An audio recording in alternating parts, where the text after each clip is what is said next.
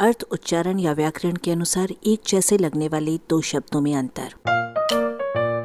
अपनी हिंदी सुधारें।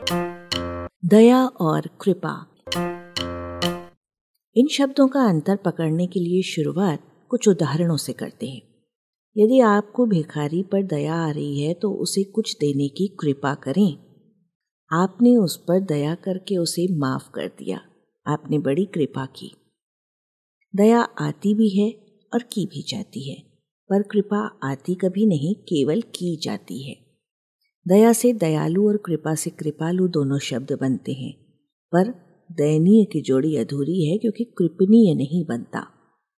चीरहरण के समय भीष्म, द्रोण, कृपाचार्य, विदुर और पाँचों पांडवों को द्रौपदी पर दया, दुर्योधन आदि पर क्रोध और अपनी असमर्थता पर लज्जा तो आ रही थी, पर वे कृपा नहीं कर पा रहे थे। कृपा केवल श्री कृष्ण ने की थी।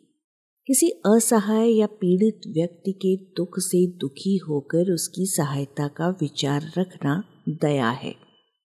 दया धातु माने पालन करना। बिना प्रतिदान की भावना से तीन दुखी की सहायता के लिए सात्विक वृत्ति या अनुभूति का होना दया है। दया में द्रवित होने का भाव मात्र प्रमुख है। उसमें दयालु की क्रियाशीलता आवश्यक नहीं है। इसके विपरीत कृपा में कृपालु की क्रियाशीलता आवश्यक है।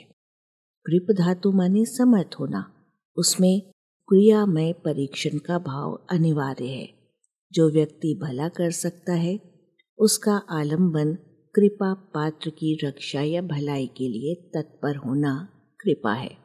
कभी कभी इस शब्द को केवल शिष्टाचार और विनम्रता दिखाने के लिए इस्तेमाल किया जाता है। जैसे आप सकुशल तो हैं हैं जी हाँ आपकी कृपा है।